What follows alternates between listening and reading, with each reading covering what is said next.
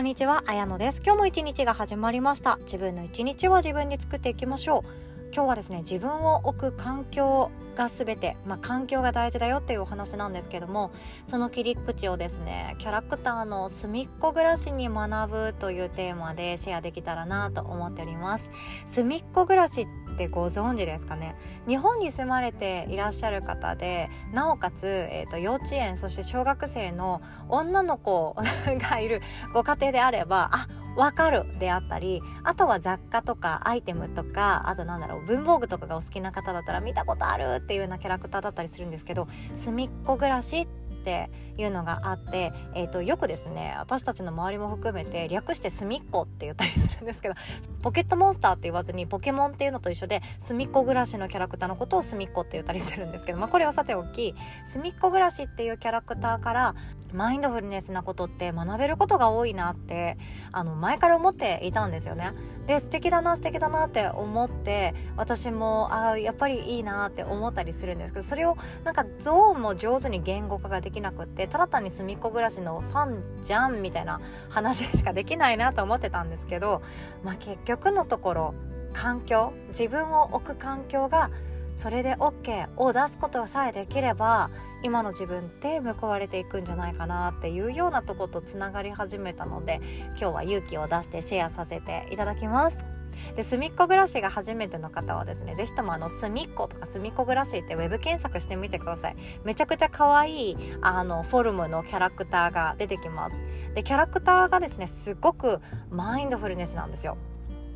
なんだろうなスパイファミリーとちょっと似ていてみんな何かが足りてないとかみんな何かが、えーと、隠しているとかこれを見せてしまうと自分はダメって言われそうな気がするっていうことを持っていたりするんですよね。でそれを知られている場合もあるし自分の中で隠している場合もあるキャラクターたちが、まあ、隅っこにいれば落ち着くよねほっと落ち着くよね。そして隅っこが落ち着くっていう人たちが周りに友達としている。それがなおさらほっと落ち着くよね。っていうようなキャラクターの内容で絵本から始まってるのかな。絵本があって映画があってっていう形です。うちの娘もすみっこ暮らし大好きですみっこ暮らしのキャラクターが、えーと、本になっている、えーと、仏教の話とか前後のお話っていうものは結構何度も読んでくれていたりするんですよね。っていうようなゆるい癒し系のキャラクターです。で例えばどういうキャラクターがいるかっていうと一番人気がちょっとわからないんですけどトカゲっていうキャラクターがいるんですね。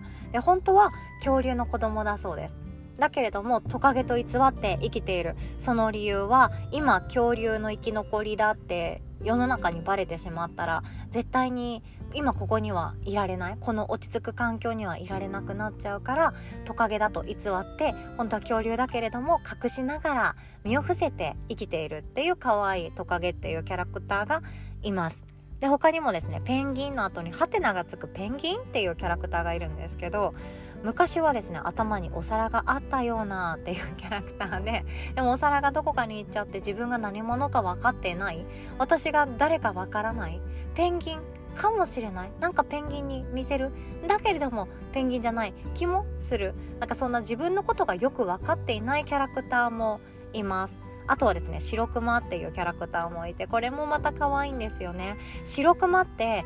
北極とかその寒いところにいるイメージですよね。寒いところのその氷もう陸地とかじゃなくって氷の板の上にいるようなイメージ。そこで獲物を捕まえて寒い中で暮らしている。それが白クマっていうイメージですよね。だから白クマって寒いところの生き物だから寒いの苦手じゃないんじゃないっていうようなイメージがついてると思うんですけどこの隅っこ暮らしに出てくるキャラクターの白クマちゃんは寒いのが苦手な白クマちゃんなんですね。でいつも温かいお茶を飲んでほっと一息ついていたりあとカフェに行ってほっと一息あったかいコーヒーを飲んだり寒くて震え出してであの風呂敷っていうキャラクターもいるんですけど風呂敷にくるまってぬくぬく一緒に過ごしているっていう寒いのがどうも苦手な白クマちゃんっていう子がいたりします。もう他にもあのいろんなキャラクターがいてあとは猫とかとんかつとかエビフライの尻尾とかタピオカとか雑草山モグラあとなんだっけえっ、ー、とトカゲのお母さんとかニセツムリとかいろんなキャラクターがいます。でみんな何かしらがえっ、ー、とパーフェクトじゃないっていうところがすごく分かりやすく描かれているんですね。なんかもう話せば話すほど隅っこのことがどんどん私は好きになっていくなって思いながら今日話しているんですけどもただのファンですただのファンなんだけれどもこのパーフェクトじゃないけれども隅っこにいるけれどもここが落ち着くそれで OK っていうようなこと？これめっちゃ素敵だなって思ったんですよ。で私たちはですね隅っこにいるとか、えーと、人に目をつけられないようにちょっと端っこの方にいる小学校のクラスでいればその一番奥の一番端っこの窓側の席とか私大好きだったんですけどあの席って、まあ、クラスの中心人物にはならないですよね。どちらかというと,、えーと、いろんな物事を客観的に見ることができたりああの子ってこう考えてんのかなってぼーっとできる時間があったりするそんな特権を許されている席だと思うんですよね。あの真ん中の一番前の席も先生とずっと目が合うような席とかは私は正直居心地が悪かった人間でそこが好きな子もいるのを知ってます。ね、手を挙げて「はいはいはい」とかもうとにかく私当ててほしいっていう子も知ってるんですけど私はそれが心地よくはなかったタイプだったんですよね。だから端っこの方っていうところはすごく心地が良かったなって思います。でこのすみっこちゃんたちっていうのは望んでその隅っこにいるんですよ。人目につけられたくないとかちょっと隠れていたいなとか自分に自信がないからそのなんだろう中心には行きたくないお部屋の隅っこにいる。でもそれでもそれで OK じゃんっていうこと？この考え方って素敵だなって思ったんです子供的にはめっちゃ可愛いこのフォルムがっていう子もいればあなんか私もとんかつの気持ちすごく共感できるとか白熊ちゃんの気持ちとっても共感できるとかってなんかそういう共鳴していくところってあるかもしれないですよね。キャッチコピーじゃないけれどもテーマのワードとしてあるのがここが落ち着くんですっていう言葉があるんですね。隅っこにいるとなぜか落ち着く。これに OK を出しやすくなる。それがこのキャラクターが出している世界観だと思っているんですよ。私たちはなぜか、えっと、中心にいる人間がいい。って思っていたりリーダー的存在が素晴らしいって思っていたりあとはちっちゃい頃にその親とか先生からこういう子は褒められるっていうのを目の当たりにした経験があるかもしれないですよね。やっぱりリーダーシップを上手に取っていく人って目立ちやすいしそういう人の方に先生たちも評価がしやすいんですよね。影であの縁の下の力持ちとかなんだろうな輪を上手に整えていくような影武者的な存在ってあまり褒められることはできないですよね。表立って褒められることってむしろしない。その隅っこで何かをするっていうのって褒めてももらえないし誰かに気づかれることはあまりないかもしれない。でもそこが落ち着くのであればそれでいいじゃんっていうこと。それを隅っこ暮らしのキャラクターたちって物語ってくれてるんじゃないかなってとっても思ったんですよ。私自身は隅っこがやっぱりいいなって思ってる人間です。今でもそうです。中心にいるってよりかは、えーと、何か例えば自分がリアルの講座を開いた時に私の話ばっかりしたい人間じゃなくって中心にいなきゃいけないような、えーと講座1時間2時間の講座なのであればひたすらその主導権っていうのは相手に渡しておきたいなって思っちゃったりもしますしあとは自分が話す割合はできる限り少ない方がいいよなって思っていたりもするタイプなんですよね。なので隅っこ落ち着くって本当に心地いいなって思います。でも隅っこダメっていう先入観もなんか少なからずありません？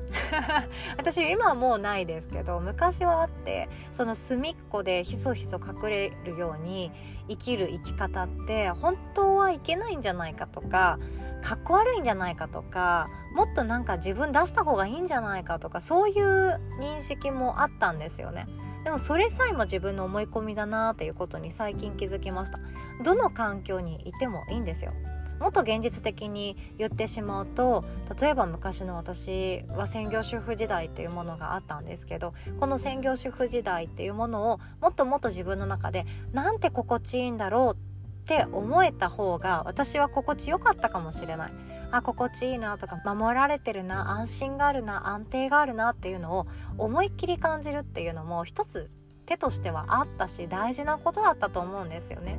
で私はそこがあんまり心地はよくなく感じてしまって居心地悪いなって思って飛び出しちゃった人間なんですよね。でもそれはそれで全然よくって今の自分の場所が役に立っている役に立っていないとかそんなのどうでもよくって誰かのためになっているなってないとか社会のためになっているなってないとかそれはどっちでもよくって自分が今ここにいて落ち着くなとかホッとするなとか心地いいって思える環境なのであればそれが実は正解なのかもしれないそんな風に思えてきたんですよね。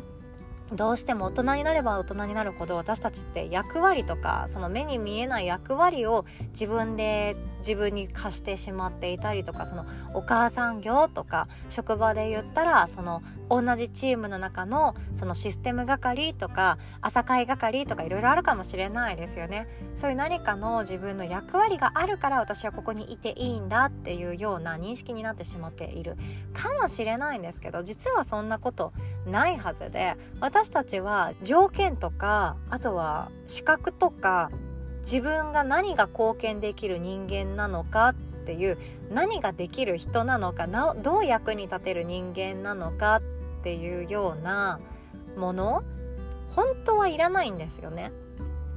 でそれこそがマインドフルネスでただそこにいるだけであなたはもう十分素晴らしいじゃないか。っていうこと。これを味わうっていうのがめちゃくちゃ心地いいなって思っています。きっと私たちは全て何らかの思い込みで自分に NG を貸してるんですよ。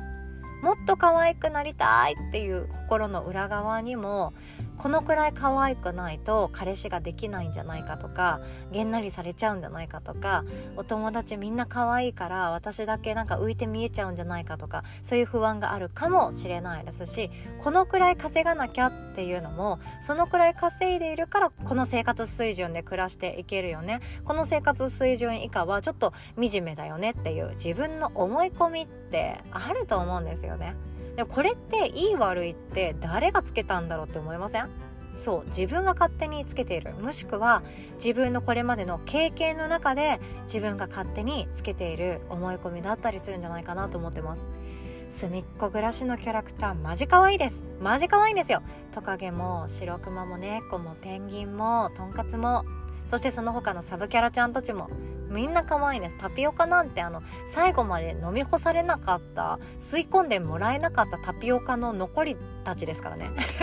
設定が可愛すぎるとか。あと雑草はいつか私はブーケになるんじゃないかって夢見てる雑草だったりするんですね。めっちゃ可愛くないですか？なんかいいなって思います。どんな状態で何を思うとそれは自分の中で自由であって今の自分がいい悪いって判断しているのは自分の過去の経験または自分のただの思い込みそれだけだったりもします。自分にもし OK が出せてない方がいらっしゃればどうして OK が出せないのかっていうこときっとそれは条件付けだと思いますのでどんな条件を自分で課しているのかどんな思い込みを自分で持っているのか考えてみるといいんじゃないかなと思っております。ということで今日はこんなお話でございました。最後までお聴きくださりいつも本当にありがとうございます。お互い素敵な一日を作っていきましょう。おしまい。